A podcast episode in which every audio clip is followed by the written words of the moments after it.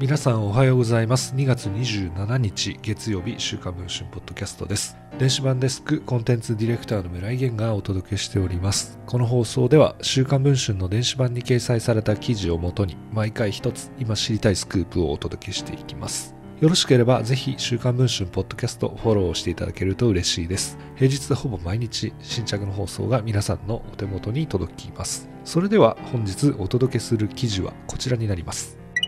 群馬県前橋市にある国立群馬大学医学部で、現在3年目の学生の約3分の1にあたる約40名の学生がこれまでの2年半で留年が決まり、そのうち24人が1人の教員の授業で落第させられたことで、学生の間から赤原だとの声が上がっていた問題。週刊文春は2022年10月23日付の電子版でこの問題を紹報しましたが、今回群馬大が留年が決まっていた学生の一部に救済措置を取ることが週刊文春の取材で分かりました。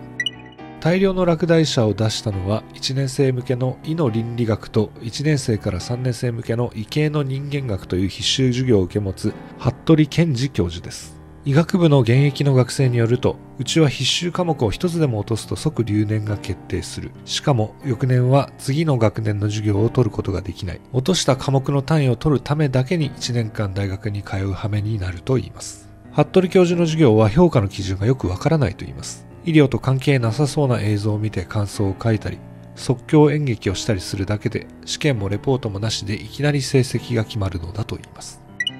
週刊文春が電子版でこの問題を報道した後、医学部医学科の学友会が学生を対象にアンケートを実施。そこには服部教授の授業に対して次のような意見がありました。フィードバックもなく、客観的な成績基準もないまま成績判定され、再試験もなく留年者が出ている。理不尽な教授により学生は萎縮し、主体的に授業に取り組める状況ではない。精神的な不調を訴えている人が多くいる。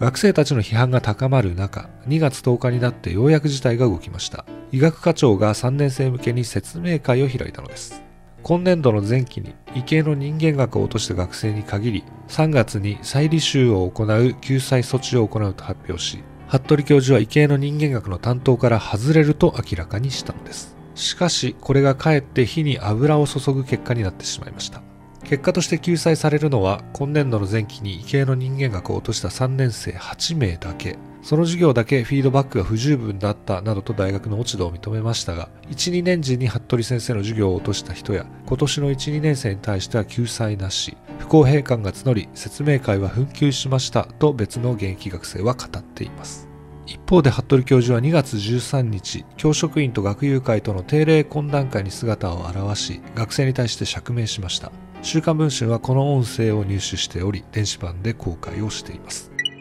この問題について群馬大の医学部に尋ねたところ、救済措置を認めたのが3年生8人だけだった点については、カリキュラム導入の過渡期であることや、全国的に見て新たな授業内容であったことなどを理由としました。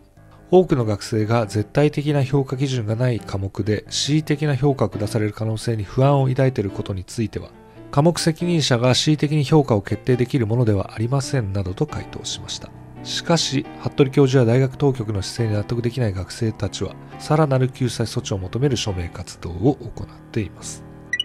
現在配信中の週刊文春の電子版では、学生のアンケート内容の詳細、服部教授の女子学生に対するセクハラ発言、紛糾した定例懇談会の様子などを報じています。また電子版では服部教授の釈明音声を公開しておりますので、ぜひ電子版の方で記事をチェックをしていただければと思っております。ということで、本日の週刊文春ポッドキャスト、この辺りで終わりたいと思います。